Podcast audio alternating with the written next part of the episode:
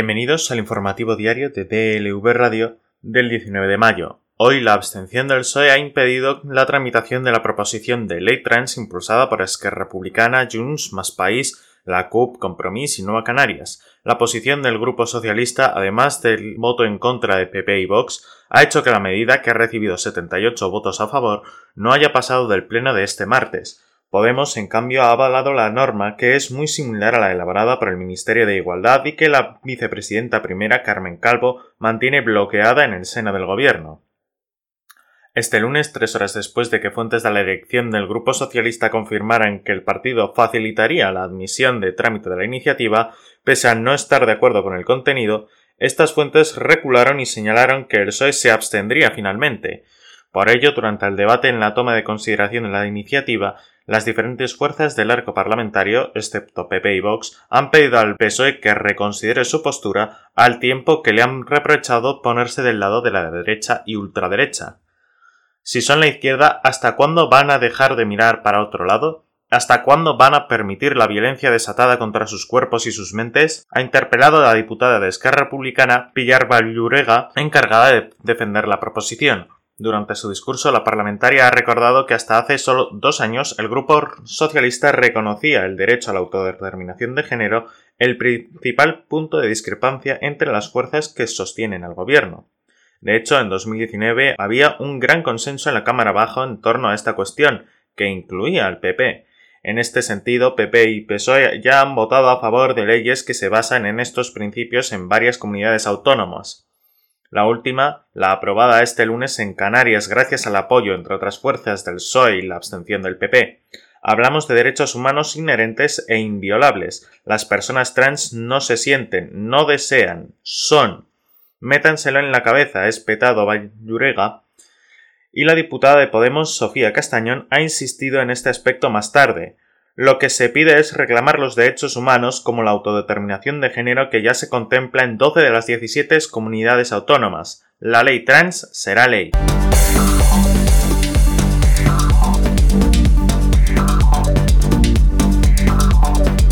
La hospitalización en España del líder del Frente Polisario, Brahim Gali, parece estar en el fondo de la crisis política, diplomática y humanitaria entre Marruecos y España que tiene a Ceuta como escenario justo el día de máxima tensión entre ambos países con la llegada a nada de 8.000 migrantes procedentes de Marruecos y la devolución de al menos 4.000 y el ejército español desplegado en la frontera ceutí, el juez de la Audiencia Nacional, Santiago Pedraz, ha decidido reabrir una causa contra Gali por presuntos delitos de torturas o genocidio, entre otros, el segundo procedimiento desde que entró en España hace un par de meses con otra identidad en un auto fechado este miércoles y al que ha tenido acceso F, el magistrado acuerda reabrir un segundo procedimiento contra Gali, impulsado por la Asociación Saharaui por la Derecha de los Defensos Humanos, que se suma a la querella que interpuso Fadel Mizdi Breika, un ciudadano español de origen saharaui, por presuntas torturas sufridas en los campamentos polisarios de Tinduf en Argelia. Esta decisión se ha conocido horas después de la llegada masiva de ciudadanos marroquíes a la ciudad autónoma de Ceuta y entradas irregulares en Melilla, una situación que el gobierno cree que no se puede achacar solo a la presencia de Gali en España, pese a las tensiones que ésta trajo con Marruecas, ya que las crisis migratorias responden a causas múltiples y son demasiado complejas como para establecer causa-efecto.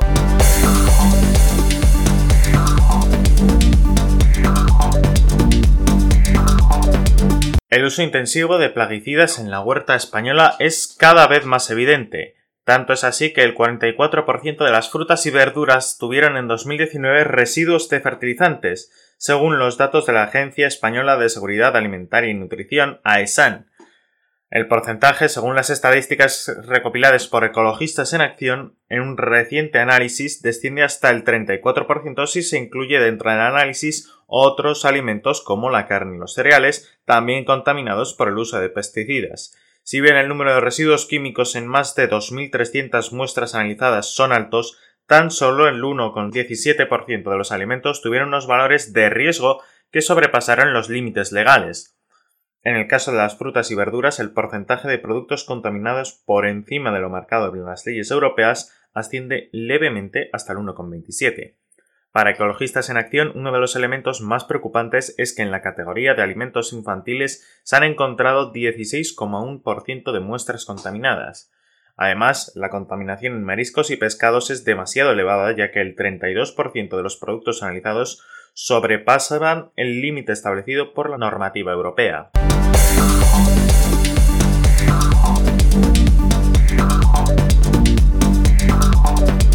Melilla mira expectante a Ceuta tras la entrada irregular de más de 8.000 ciudadanos marroquíes este pasado lunes. La pasividad de la gendarmería que permitió el acceso a miles de personas migrantes en la ciudad hermana en tan solo 24 horas hizo saltar las alarmas cuando esa misma noche 300 subsaharianos trataron de entrar a Melilla a la carretera, bordeando las rocas del dique sur y 85 de ellos lo consiguieron. A ello se suma el intento de entrada de otros 70 migrantes subsaharianos esa pasada noche. Trataron de acceder saltando el vallado en la zona de dique sur, pero fueron repelidos por gendarmes marroquíes y ninguno logró entrar. En vista de sucesos y ante el temor de ver Melilla colapsada por la presión migratoria derivada de una hipotética entrada masiva, la delegada del gobierno en la ciudad, Sabrina Mo, anunció este martes el refuerzo de todo el perímetro fronterizo terrestre y marítimo de la ciudad autónoma y el incremento de la labor de vigilancia y control de helicóptero de la Guardia Civil. La medida estrella es la creación de un centro de coordinación compuesto por la Jefatura Superior de la Policía Nacional, la Guardia Civil, la Policía Local y la Comandancia General de Melilla. Este organismo se encargará de evaluar la situación y determinar si es necesario activar al ejército, si bien la delegada descartó en un primer momento el despliegue de Fuerzas Armadas en Melilla como solicitó el presidente de la ciudad, Eduardo de Castro, siguiendo la estela de Ceuta.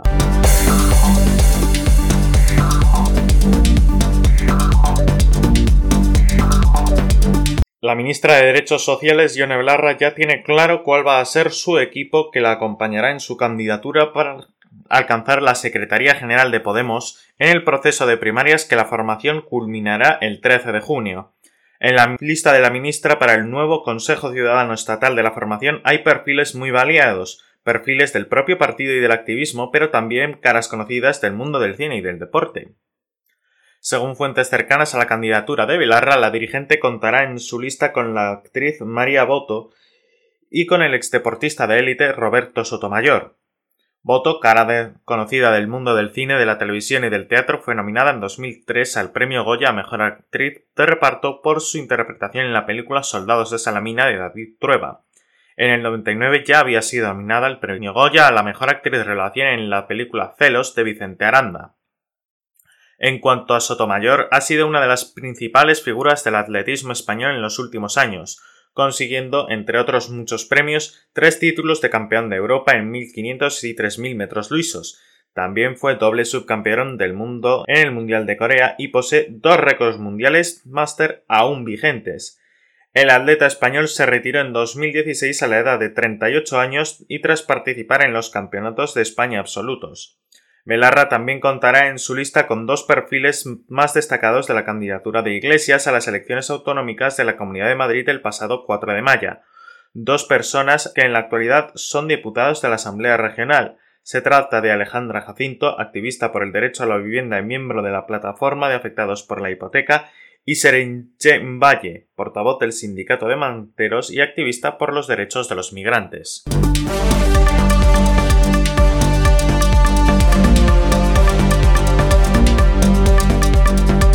En el plano internacional, la Fiscalía General de Nueva York, comandada por Letitia James, ha anunciado que se unirá a la oficina del fiscal del distrito de Manhattan en una investigación de carácter criminal contra el conglomerado empresarial que lidera el expresidente Donald Trump, informan hoy medios locales. La pesquisa de la oficina del fiscal general sobre la organización Trump, que ha estado en curso desde 2019, también continuará como investigación civil, aunque ahora se abre sobre ella y de forma paralela una investigación con un componente criminal. Hemos informado a la organización Trump de nuestra investigación sobre su naturaleza conglomerado ya no es de naturaleza puramente civil. Ahora estamos investigando activamente los negocios de Trump por su supuesta actividad criminal junto con el fiscal del distrito de Manhattan, confirmó a CNN el portavoz de James, Fabian Levy. Esta nueva vertiente de la investigación se centra en comprobar si el conglomerado Trump engañó a prestamistas y compañías de seguridad sobre el valor de las propiedades y si pagó en los impuestos correspondientes por las transacciones que realizó.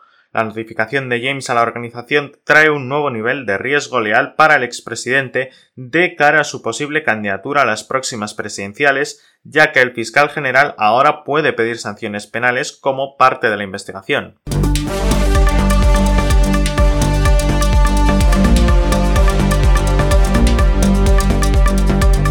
El gobierno colombiano ha asegurado este martes que Seuxix Paucias Hernández Solarte, alias Jesús Santrich, uno de los jefes de las disidencias de las FARC, ha sido abatido en un enfrentamiento entre grupos armados en Venezuela, según el ministro de Defensa Diego Molano. Información de inteligencia señala que en presuntos enfrentamientos ocurridos ayer en Venezuela habría muerto alias Santrich y otros delincuentes, escribió Molano en un mensaje de Twitter. La Corte Suprema de Justicia de Colombia había aprobado recientemente la extradición de Suxis Paucias Hernández Solarte solicitada por Estados Unidos para hacer efectiva su comparecencia en el juicio que tendría pendiente por delitos de narcotráfico.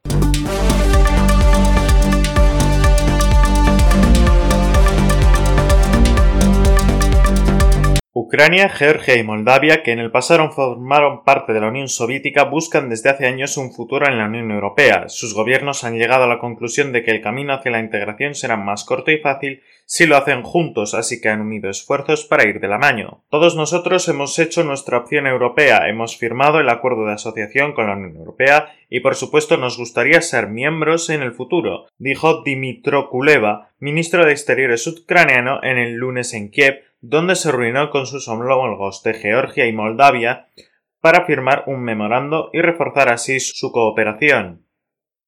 De esta forma, los tres países crean la Asociación TRIO. A través de ella estructurarán las consultas sobre la integración europea entre sus ministros de Exteriores, entablarán el diálogo con las instituciones y los miembros de la Unión Europea y coordinarán las posiciones en el marco de la Asociación Oriental, el programa comunitario para acercarse a sus vecinos del este. Además de los países de la trío, en esta iniciativa europea participan también otros países exsoviéticos, Bielorrusia, Armenia y Azerbaiyán, pero al contrario que aquellos, estos no han puesto rumbo hacia la Unión Europea. Bielorrusia y Armenia están integrados en la Unión Económica Euroasiática impulsada por Rusia, Azerbaiyán, país rico en hidrocarburos, prefiere una posición equidistante tanto con Rusia y la UE como con Estados Unidos, mientras que mantiene fuertes lazos con Turquía.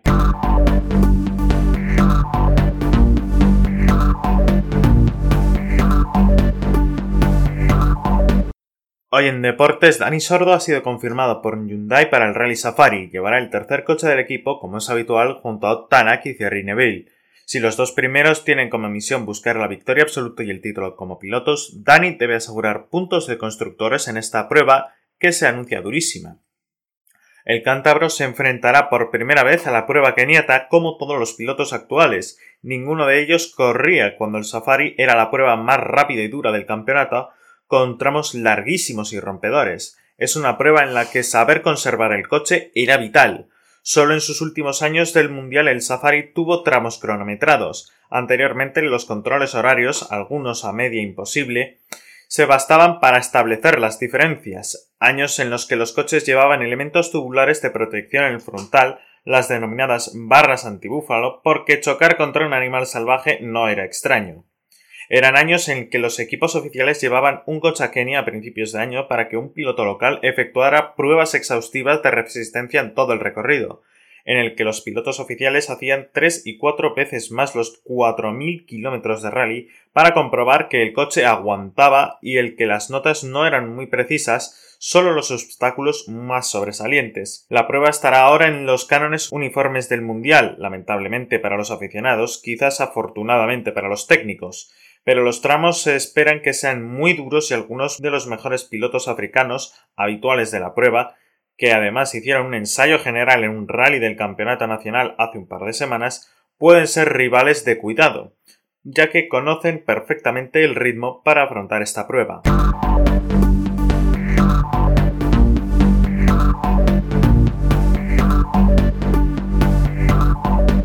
Y en la previsión meteorológica en casi todo el país se espera que continúe predominando el tiempo estable con cielos poco nubosos con nubes altas y nubosidad de evolución dispersa en zonas de montaña. También habrá intervalos de nubes bajas en la primera mitad del día en el estrecho y Melilla, posibilidad de lluvias débiles y algún chubasco a primeras horas en el noreste de Cataluña. Al final del día habrá un aumento de la nubosidad en el noreste de Galicia con baja probabilidad de precipitaciones por la aproximación de un sistema frontal poco activo.